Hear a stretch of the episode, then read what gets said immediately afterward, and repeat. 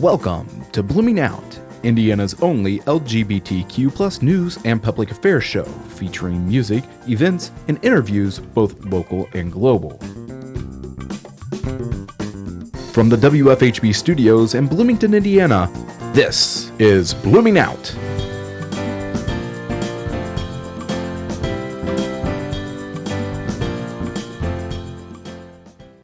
Evening and welcome to Blooming Out on WFHB. I'm Jeff Poling.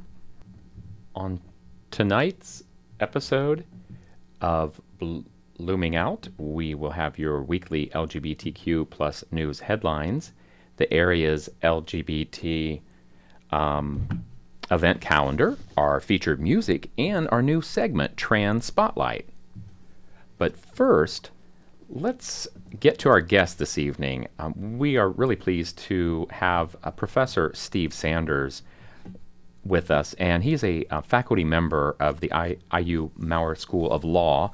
Um, he's an a, appellate lawyer, an author, a commentator on issues pertaining to sexuality and the law, constitutional rights, and higher education.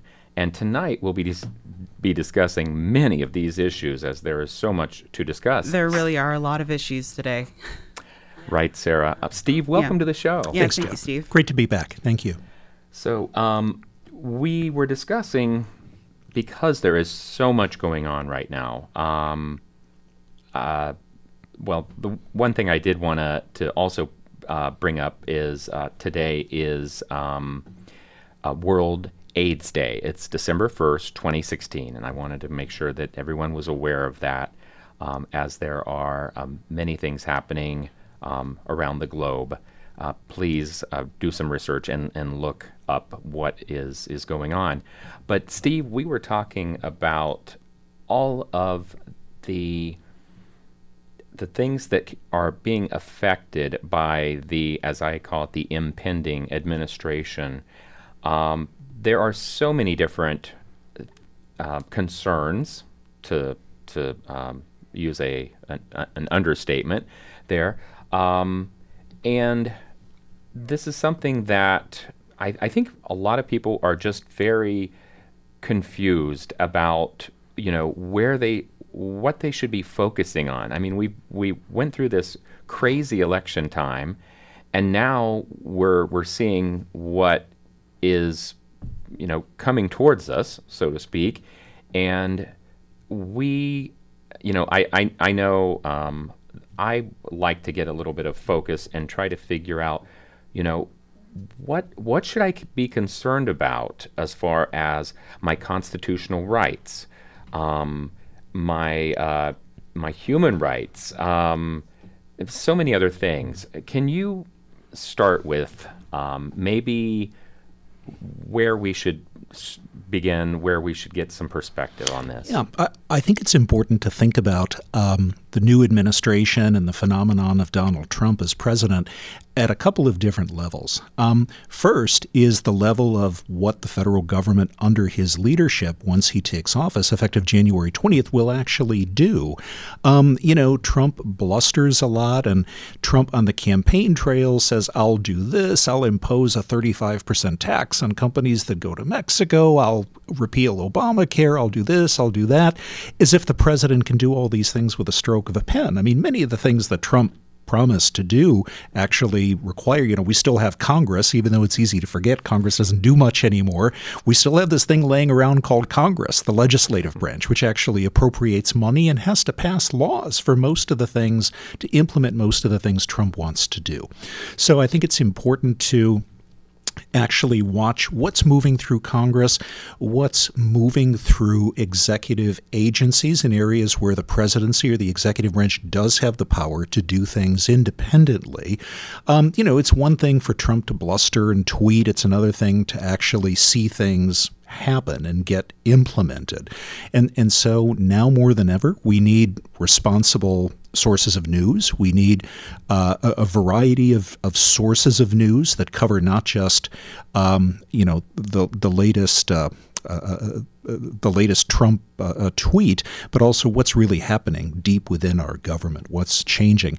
But there's another level at which I think it's important to think about this and to worry about uh, the Trump presidency and to uh, uh, to try to educate and, and, and be aware, and that is. Um, the, the, command, the control that Trump seems to have over the minds and passions of many people, and the extent to which he is contributing, has contributed, will continue to contribute to constitutional and political ignorance. So, just an example from two days ago, I think it was, when he uh, sort of, you know, belched out this tweet that basically anybody who burns the American flag should be stripped of their citizenship. And, you know, I'm sure that there are a substantial number of his supporters and fans who, you know, think that's just a dandy idea and can't wait for Donald Trump to sign something to make that happen. Well, you know, the Supreme Court, you know, more than a decade ago ruled that punishments for burning the flag are unconstitutional. Flag burning is protected as a form of expressive speech under the First Amendment. Even Mitch McConnell, the Republican Senate Majority Leader, to his credit, said, "Look, this is a settled issue. I agree with the Supreme Court. You know, flag burning is constitutional." Uh, so I, I, think you know credit where credit is due. Even a fairly conservative Republican pushed back against Trump on that. But as, as I said, I think Trump will continue in his tweets and his speeches to contribute to um, the dumbing down of our constitutional knowledge and our political understanding, and that's important to try to stay on guard to protect. It sure is. It sure is. Um, uh, and and I feel that there's just there, there's so little information t- to begin with out there, and people are are are wondering where where to turn for for actual um, news t- for the truth. Um, so we have um, you know mainstream media feeding us what. Mm you know, basically they, they want to, to feed. Um, so the and, and, and you're talking about you know the uh, the different um, effects that a, a, Trump administration may have. I know that um, cabinet appointees is is one that is right there. It's in, in you know you, you, everyone has read um, the uh, possible appointees. We've we've read their backgrounds, um, but as you was dis- you were discussing with me earlier, um, the focus right now is not on the Supreme Court, and it really should be, and that's where, and th- that's where the concern for LGBTQ mm-hmm. um, rights um, uh, should be focused in. It, it seems. Mm-hmm. Uh, well, it, it's actually one place. I think there are some more immediate dangers we can talk about elsewhere in the executive branch, such as um, the work that the Department of Education and the Department of Justice have done to protect transgender rights. That's almost certainly going to go away and going to change. But as for the Supreme Court, it's important to remember first that um, you know whoever Trump's first appointment is to the Supreme Court is going to replace Antonin Scalia.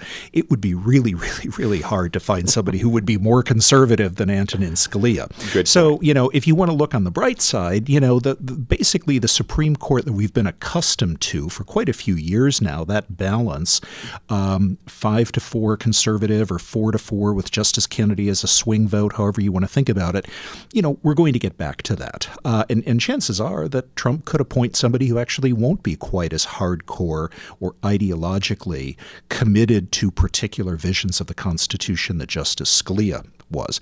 Um, you know, what's really going to matter is if and when Trump gets a second appointment. If Ruth Bader Ginsburg or Stephen Breyer or Anthony Kennedy retire or die sometime in the future, that'll be the appointment that tips the balance of the Supreme Court. Um, back in May, Trump put out a list of 2021 uh, people. He said you know, I've consulted the Heritage Foundation and the Federalist Society, and you know, I will pick my Supreme Court appointees, nominees from this list. You know, I have to say that the all the people on that list, I mean, none of them are crazy. I mean, they are all, with one exception, currently sitting judges, most of them on either federal courts of appeals or state Supreme Courts. There's one U.S. Senator, Mike Lee, who was on the list, but I think has since actually had a falling out with Trump. Um, you know, so the, yes, many of these people are quite deeply conservative, but they are at least within the judicial mainstream sufficiently to already be on important courts and having been through appointment and nomination processes. Some of them are, are more uh, ideologically conservative, rigidly conservative than others. Some are actually quite thoughtful, even though they'd be identified as conservatives or Republicans. Uh, you know, I, I, don't think they would be champing at the bit, say, to overturn Roe versus Wade as soon as they can. Some of them would, some of them wouldn't. So mm-hmm. we'll see who he appoints. Sure, sure. The well, that's that's I guess a little bit of um, silver lining in the cloud then. that uh, I, you mentioned LGBT rights. I mean, I, I also am willing to go out on a limb and say same-sex marriage is here to stay. I, I mean, it, it yeah. is, You know, I I really don't see any serious possibility that the court is going to revisit that question. And I think, uh, oh, sorry, pardon me. And I think in an interview uh, President-elect Trump gave recently, he said that that decision was final. I mean, and, and well, yeah, I mean that that's well, that's just Trump being as, Trump. As, you know, he, he, said it, yes. A, a, decision, a decision a year ago, he says, well, that's mm-hmm. settled law, but he still acknowledges that Roe versus Wade, a decision from yeah, 1973, I, he would be happy to see overturned. So what Trump says, you know, doesn't yeah, matter all I, that much. I've noticed that too. It's yeah. what his appointees would do. But, mm-hmm. but even if somebody, you know, sort of deeply concerned, well, again, the first pick is going to be just replace Scalia. Scalia voted against Obergefell anyway. That's the gay marriage decision. That's not going to change. But even if he gets a second appointment, I mean, one, the case has to somehow get to the Supreme Court. It's really difficult to see how um, a, a, case actually gets to the Supreme Court, who brings a case? Who's an injured party? Who's a plaintiff to get a case to the Supreme Court to, to try to overturn um, uh, gay and lesbian people's right to marry? So it's hard to see how a case even gets to the court. And I just think we're too far down the road. Uh, mm-hmm. there's been too much reliance on that decision. I mean, hundreds of thousands of people have gotten married and are married. Um, you know, the, the, there's clear majority support for same sex marriage in a way there's just sort of never been. The country's much more ambivalent about things like abortion, for example. Uh, right. I, I, just don't see uh, a Supreme Court uh, being willing to tamper with that with that decision at this point. Okay. Well, Steve, um, we're going to get back with our discussion. We're going to take a, a short music break, uh, but we're going to continue with this discussion, um, and we have a lot of other things to to cover as well. So. Um, for our first music break for this evening, um, that's from Attitude UK, and this comes from um, the release uh, recently in the memory of a 13 year old who killed himself after years of homophobic bullying. Um, news that a young teenager committed suicide in Australia following a campaign of homophobic bullying shook the LGBT community when it emerged um, last week. Tyrone Unsworth, a year seven student at Aspley State High School in Brisbane, uh, was just 13 when he took his own life on Tuesday. Tyrone's mother, Amanda, said that her son was targeted by bullies because of his perceived sexuality. He was a really feminine male. He loved fashion, he loved makeup, and the boy always picked on him, she said, calling him gay boy, faggot, fairy. It was a constant thing from year five, she told the Courier Mail.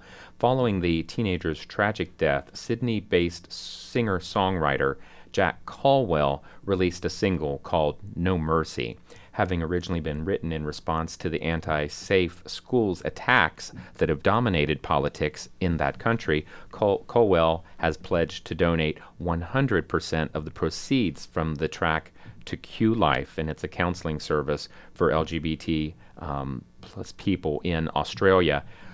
I wrote this song a few months ago, and it came to me very quickly, he told um, Pedestrian TV. I was feeling very angry about the campaign against safe schools, that it was gathering steam. It was also a song that connects my past to my present.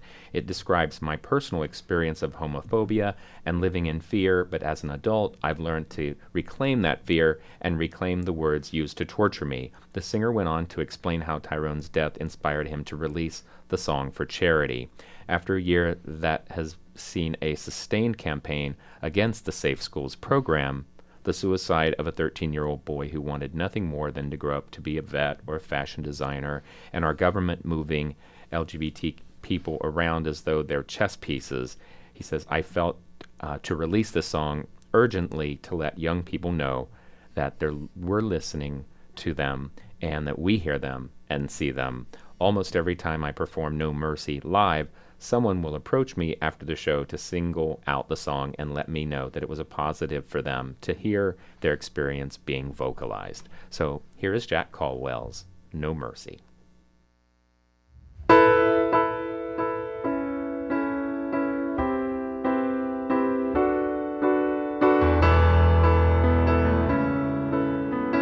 I'm gonna take back the innocence you stole from me. Cause when I feel again, I'll point the finger and you'll be first. Oh, there'll be no mercy, and what was stolen from me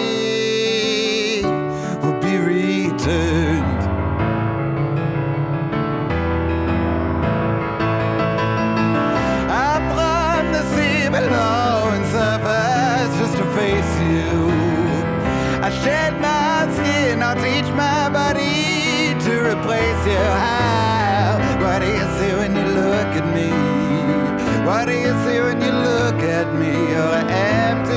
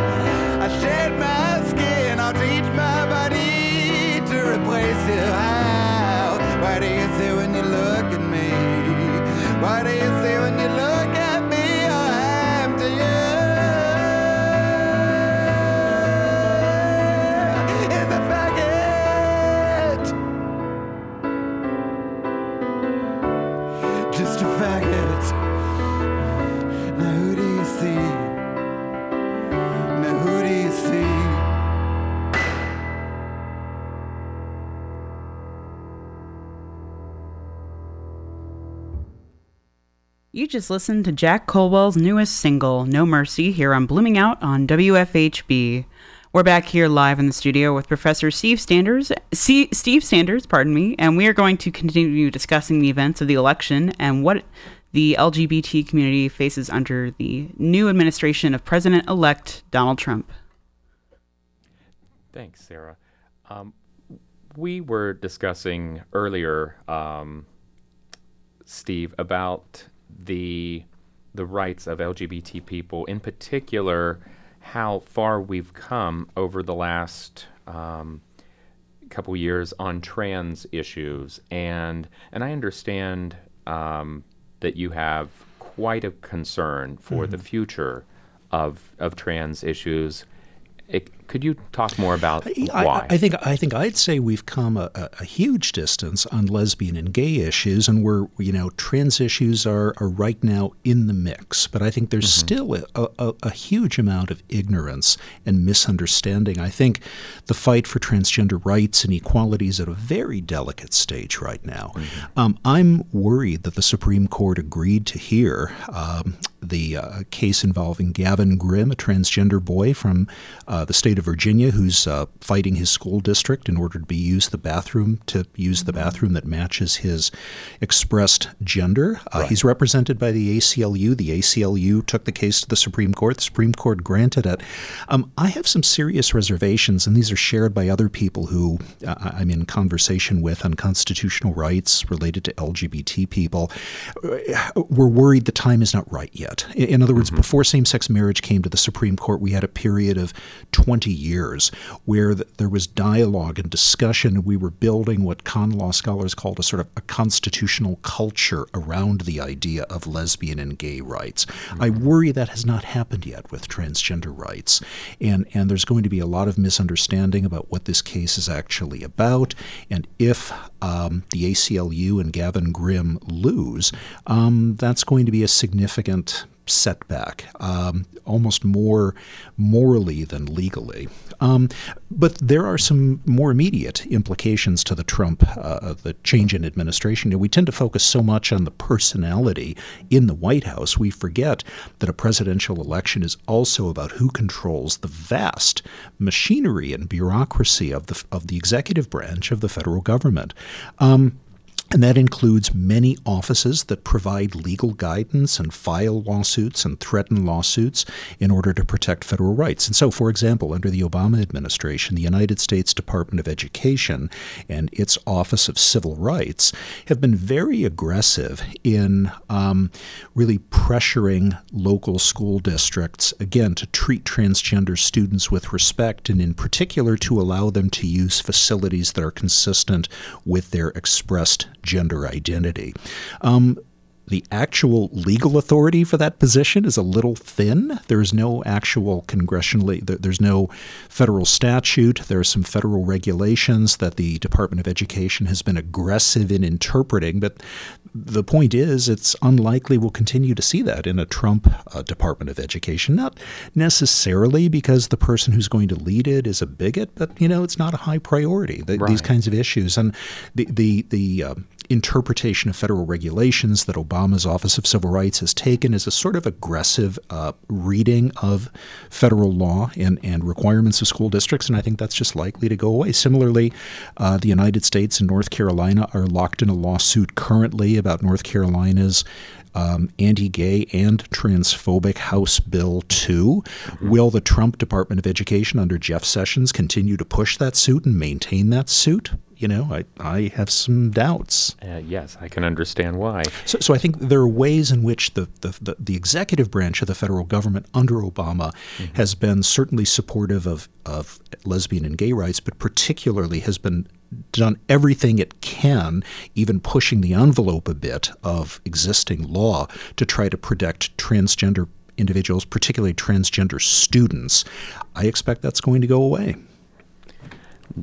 a very unfortunate um, scenario if if that in, in fact happens. And Steve, you were also you said you know we're, we're talking about the Department of Education, but also um, the Department of Justice, right?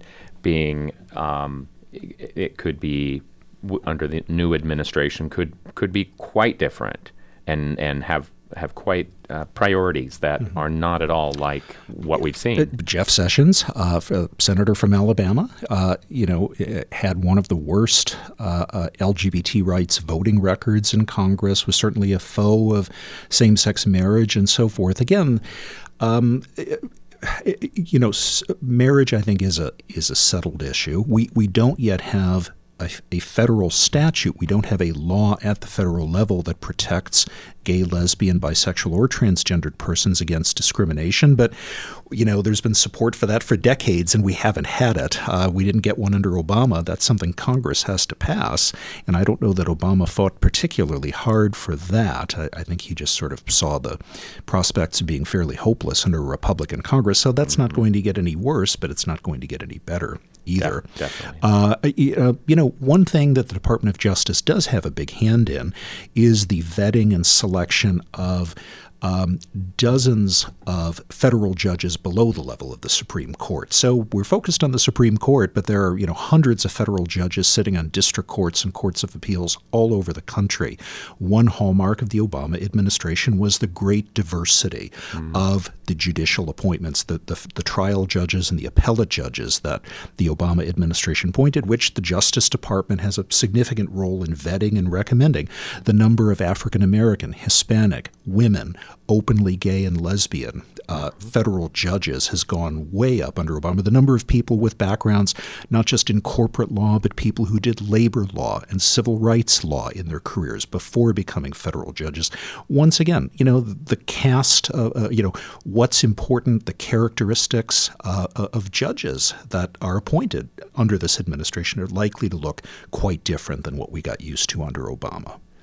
And, and I know recently um, there uh, was the um, the anti-LGBTQ um, provision from the defense bill that the Republicans we've we've already seen. Um, we've we've seen what their priorities are. Mm-hmm. We, you know, they will go out of their way to to to try to slide these these um, anti-LGBTQ um, you know bills in or or or you know yeah. wording. Yeah. So this is not you know the nineteen the, the, the Congress of Newt Gingrich in 1996 that passed the Federal Defense of Marriage Act. You're not going to see, I think, people openly giving you know blatantly homophobic uh, speeches on the floor of Congress. But you're right. I mean, the, the, the, that that constituency still is important to the Republican Party. The Republican platform passed this summer uh, is extremely anti-gay and homophobic, and so you know when there is an opportunity to sort of insert those issues into in a sort of quiet you know dark of night way, I think uh, conservative Republicans will still try to do it. The issue you mentioned specifically has to do with uh, President Obama signed an executive order that prohibits federal contractors from discriminating against LGBT individuals. Con- President can do that. President can't pass a law that protects all employers from doing that, but he can at least uh, protect uh, uh, workers for uh, companies that do business with the federal government. I'd, I'd be surprised if Trump um, re- uh, uh, repeals that executive order. Mm-hmm. Um, you know, Trump seems it seems to be important to Trump to appear to be uh, uh, relatively tolerant and moderate in LGBT rights. The specific uh, congressional action you're referring to, I think, involved efforts by Republicans to weaken that executive order by adding in uh, so called religious liberty protections to try to open the door to give broad exemptions right. from that law. The latest I've seen online is that that language has now been removed from the defense bill. So it, it the language that would have weakened the executive order protecting LGBT employees of mm-hmm. federal contractors seems to, at least for the moment, have gone away. Right. And and let's um, talk just briefly about we we were discussing the the U.S. businesses and um, there just recently um, the story about the carrier deal and um, that that's very concerning for so many people. Um, although uh, the LGBT community may not, you know, look at that as a as something that directly affects. It's it's it's not really something that affects you know the, the rights of, of LGBT people, but but it is something to be concerned of um, about. Um, can you can you maybe? I, mean, the way I would process that, sure. I, I mean, it, yeah. it, it's a wonderful thing for our fellow Hoosiers who will get to keep their jobs. There's certainly, you know, LGBT people among those employees or in, within their families who would have been affected if they had lost their jobs. So, sure, it's a good thing for those people, obviously. But the way I would look at this is, you know, Trump can't, you know, keep pulling a rabbit out of his hat every week like this. I mean, basically, if you look at the stories today, you know, the, the carrier was bought off off. I mean, it, it, there's a significance to the fact that Mike Pence had not yet resigned as governor, even though he's deeply involved in preparations to be vice president, because Trump needed Mike Pence still as governor so Pence could push through and engineer what I've read are something like, you know, $7 million over a period of years in giveaways uh, mm-hmm. and subsidies to Carrier. So, you know, they bought off the company with sure. some generous uh, uh, some some generous uh, uh, financial incentives that the state of India they're coming out of the pockets of all Hoosiers in the state of Indiana. Um, in, in, uh, along with some pressure from the bully pulpit of Trump. But you know he can't do that for every company that's thinking of moving to Mexico. Right. Uh, you know this this is a one shot thing, and this gets back to something I said earlier. I fear that you know it, you know people who don't pay close attention to what's going on, you know, will see this and think, oh, Trump's a miracle worker. Trump is doing exactly what he said he was going to do to protect the working guy. And Trump wants them to see that and wants to distract them from the fact that he's appointing millionaire after millionaire to his cabinet sure. and, and giving, you know, seeming to give a wink and a green light to Paul Ryan, who wants to uh, significantly weaken uh, Medicare uh, right. and, and do all sorts of, and, and, and you know, Trump wants to cut taxes, and everything about what we've seen of Trump's economic policy would be a boon for the rich and harmful to working people.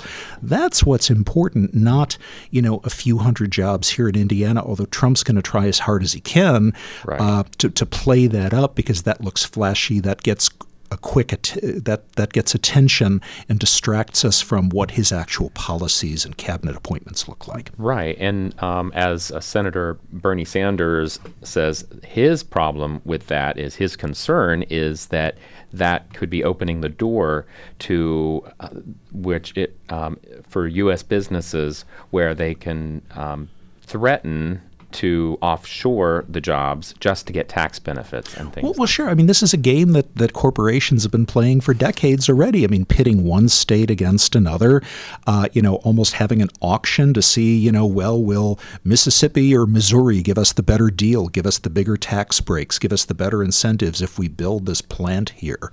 And, and so um, th- this is a game seeking tax benefits and subsidies and other financial incentives uh, uh, from states that big companies have been playing for years now. I guess, yeah, this seems to be a signal that they're going to try it with the federal government as well. But but again, it's important to remember um, the money for this Carrier deal deal is actually coming from the state of Indiana and from ultimately the pockets of Hoosier taxpayers. It's not coming from the federal budget or from Donald Trump. Sure. So, Professor Sanders, I want to uh, ask a very practical question to end this interview on. Um, so, as as somebody very uh, co- uh, you know, aware of the law and unaware of how people can kind of learn, you know, what is capable within the next four years of the administration, what are constitutional rights. Do you have any recommendations on where people can go to become more aware and, and prepare themselves for the next four years in terms of what could potentially happen and how how you know people in general should be you know more more aware of how the branches of the government can operate for the next four years. I, I, mean, at one level, fairly basically, you know, the New York Times, the Washington Post, the Wall Street Journal, um,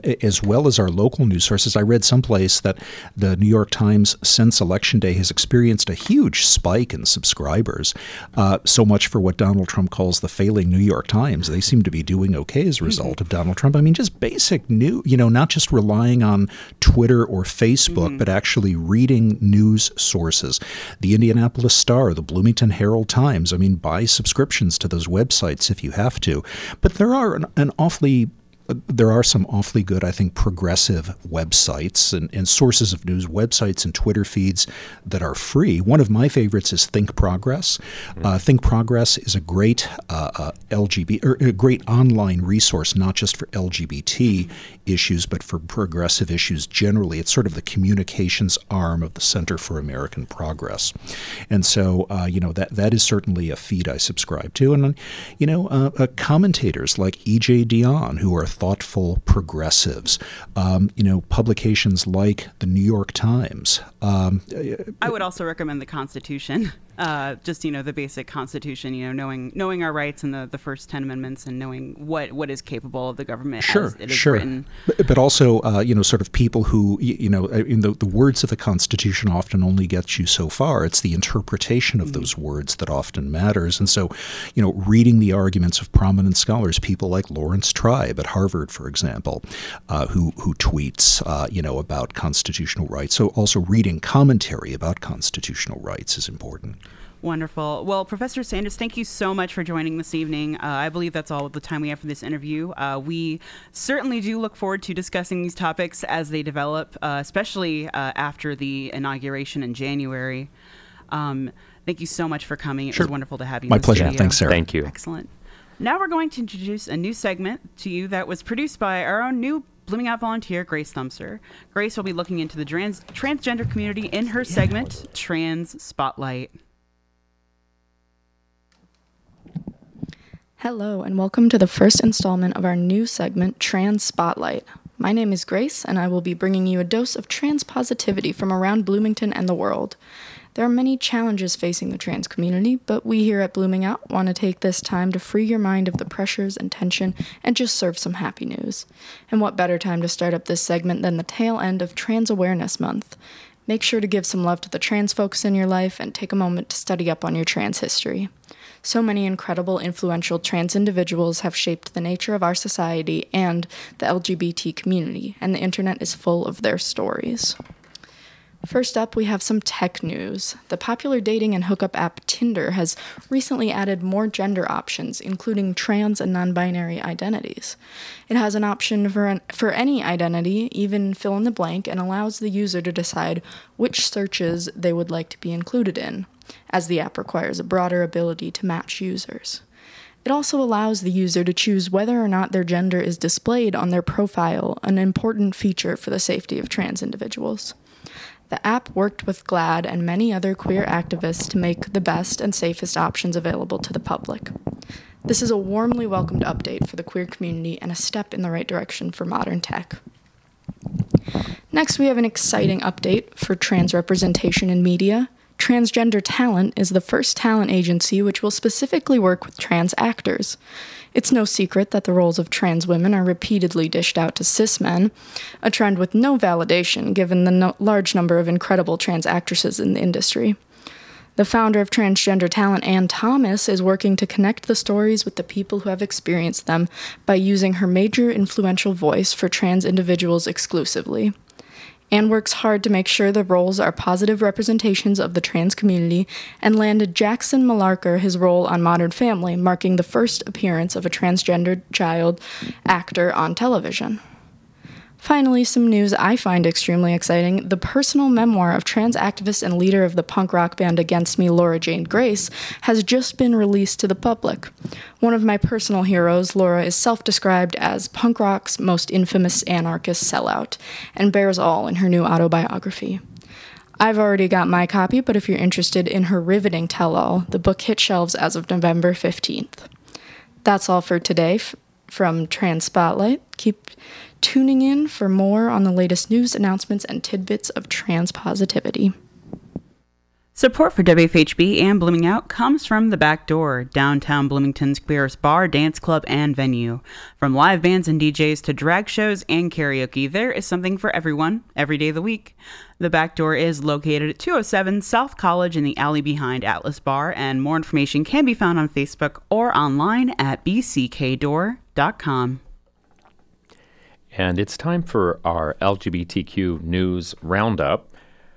Courthouse Newswire reports that a U.S. federal appeals court heard arguments Wednesday in an anti LGBT workplace discrimination case out of South Bend, Indiana.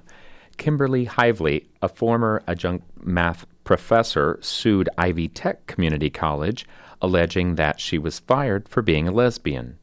She had worked at the college's South Bend campus since 2000 and had been passed over for promotions for years until her contract was terminated in 2014. Hively's complaint claimed that her firing violates Title VII of the Federal Civil Rights Act of 1974, which prohibits employers from discriminating against employees on the basis of sex, race, color, national origin, and religion. Hively first sued Ivy Tech in a U.S. district court in 2015, which ruled in favor of Ivy Tech on the grounds that Title VII does not apply to LGBT people. As a client of Lambda Legal, Hively appealed the district court's decision to a panel of the Seventh Circuit Court of Appeals in July, which affirmed the district court's ruling. The appeals court agreed to review the case in yesterday's hearing. Hively's attorney, Lambda Legal's Gregory Nevin, said that the case argues that heteronormativity is, quote, the ultimate gender stereotype and thus prohibited by the Sex Discrimination Clause in Title VII.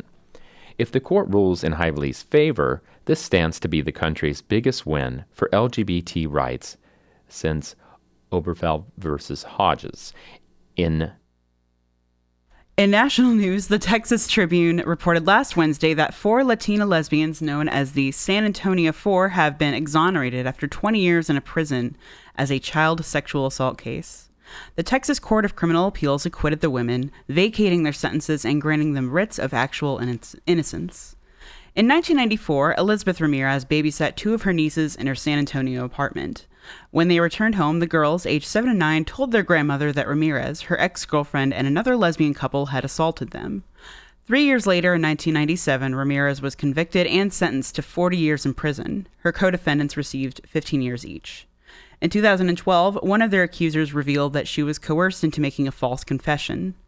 The court order for their exoneration reads, quote, "The- those defendants have won the right to proclaim to the citizens of Texas that they did not commit a crime, that they are innocent, that they deserve to be exonerated. These women have carried that burden. They are innocent and they are exonerated. This court grants them the relief they seek. End quote. In Indiana news, a Bloomington man was barred from singing at his grandmother's funeral mass at St. Mary of the Assumption Church in Decatur, Indiana. This comes from a Tuesday report by Wayne. Connor Hakes, a vocal performance graduate of the Jacobs School of Music, said when he asked permission to perform at the service, a new priest at the parish responded with a letter that said, quote, The Catholic Church upholds the dignity of those with same sex attraction. At the same time, it does not permit same sex relationships or openly advocating for them. End quote. Hake said that the priest, Friar Bob J. Uh, Le- Lengerich had based his condemnation on a Facebook photo a friend had posted of Hakes at a Pride event years ago. Lengenderich's letter goes on to say that St. Mary welcome, warmly welcomes, quote, LGBT parishioners to worship, but that Hake's participation during his grandmother's funeral mass, a public service, would cause scandal. The church defines scandal as, quote, an attitude or behavior which leads another to do evil. This comes from the Catholic Church. Uh, Legenerich says that Hake's performance was welcome at any time outside of the funeral mass itself. Hake shared this letter on Facebook. He told WAVY News Channel 15, quote, This was coming from a man, a priest out of my home parish, that I have always felt very loved and welcomed in, said Hakes. All of a sudden, I felt very ostracized. Our final th- our final song this evening uh, is a beautiful piece by Conleth Kane from Gay Times UK. Quote, when Conleth Kane shared a video of himself singing about a recent breakup, he definitely didn't expect it to go viral, but that's exactly what it did. The singer from Lurgan, Northern Ireland, penned The Grass is Greener, an anthem about his broken heart, following sudden following a sudden and unexpected end to a relationship. It had tens of thousands of hits on Facebook, and he's now releasing a studio version for the world to hear. Conleth Kane was squeezed in last minute to perform this single uh, at the World AIDS Day extravaganza in London, which is happening today, December 1st. Kane has spent 10 years in theater and TV, so to make the crossover into music the past year has been both smooth and rocky at times. He says, I hope people enjoy my performance. Performing is what I do best. Plus, it's a great cause, and I'm honored to be part of such a worthy fundraiser. This is Conleth Kane with The Grass is Greener.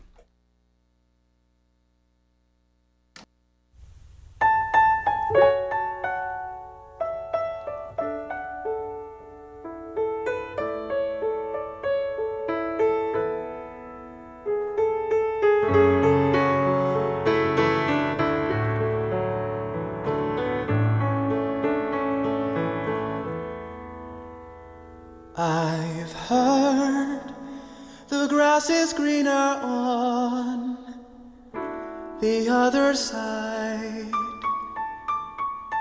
And you, you said you'd always be here by my side. With you, the sun shone down on me like never before. but you're not here anymore. They say the grass is greener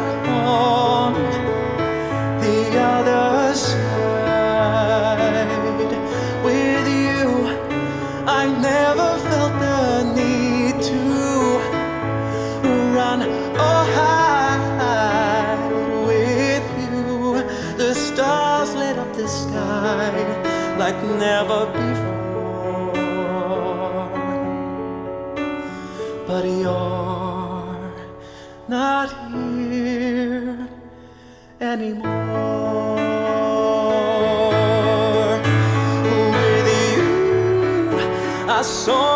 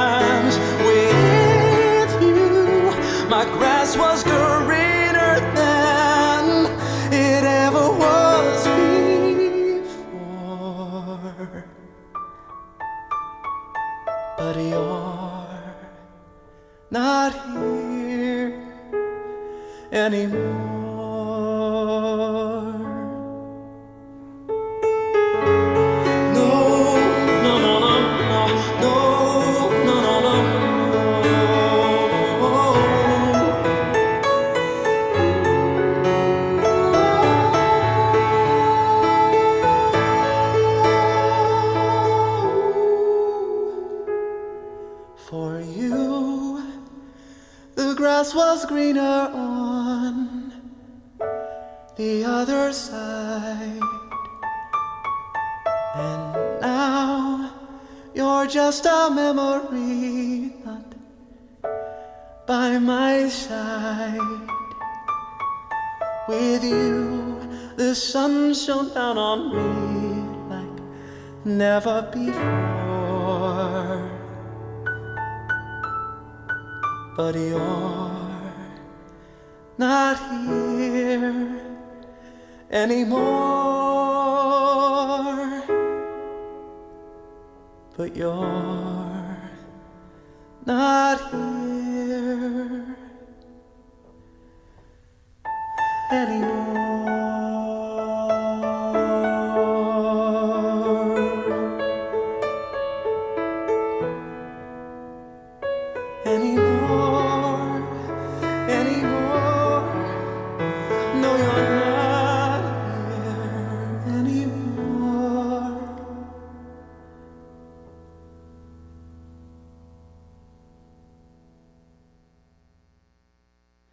Just listened to Conleth's Kane moving piece to The Grass is Greener here on Blooming Out on WFHB. Now it's time for our weekly LGBTQ area event calendar. Starting it off, on Saturday, December 3rd, there will be a Trans Day of Remembrance event at the Monroe County Public Library. This is an annual event to memorialize the lives of, trans- of transgender individuals lost due to transphobic violence. Snacks and refreshments will be, be provided, and the event begins at 4:30 p.m. That's Saturday, December 3rd. Indiana Youth Group's largest fundraiser of the year is on Saturday, December 3rd. a live silent auction on unique art, celebrity item gift baskets, gift certificates, and more. The event takes place at 8 p.m. at the Indiana Landmark Center. Discounted tickets are available through the IYG's website. That's the Indiana Youth Group's website. Do you have an LGBTQ plus child, family member, or friend that you love and support? Join the White River PFLAG and the Univer- Unitarian Universalist Rainbow Rights Task Force for their monthly family support meeting on Wednesday, December 14th from 4:30 to 7:30 p.m. at the, Univer- uh, the Unitarian Universalist Church in Bloomington. Finally, the Quarryland Men's Chorus Winter Concert will be coming soon. Join the course at this year's concert titled Traditions on either Friday, December 17th or Saturday, December 18th. It's in its 15th year. The course will be reprising favorites and performing new discoveries. Traditions includes past favorites such as Silver Bells, You're a Mean One, Mr. Grinch, along with new selections such as Festival Gloria by Randall Jackson and a twist on I Saw Mommy Kissing Santa Claus. Tickets are available online through the Quarryland Men's website. That is all the time we have for this evening, and we would like to thank everybody for tuning in tonight. If you are interested in volunteering here at WFHB or with our show, please contact me, Sarah Hetrick, WFHB's volunteer coordinator, at volunteer at wfhb.org. That is volunteer at wfhb.org. You can also call us at the station at 812 323 1200, tweet us at bloomingoutwfhb, or visit our Blooming Out Facebook page, or you can also find us on Instagram. The executive producer of Blooming Out is Joe Crawford, and the producer is Ryne Shadday. Our associate producer and board engineer is myself, Sarah Hetrick. Our news today was written by Kathryn De La Rosa. Our theme music is an original composition produced by uh, for Blooming Out by Aaron Gage, and the segment Trans Spotlight was produced by Grace Thumser.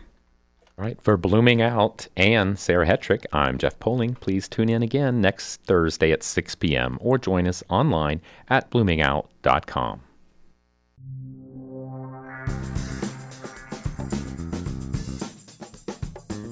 Thank you for joining us on Blooming Out. Be sure to find us online for past episodes, behind the scenes exclusives, and more at bloomingout.com. And don't forget to tune in every Thursday at 6 p.m. for Blooming Out on WFHB.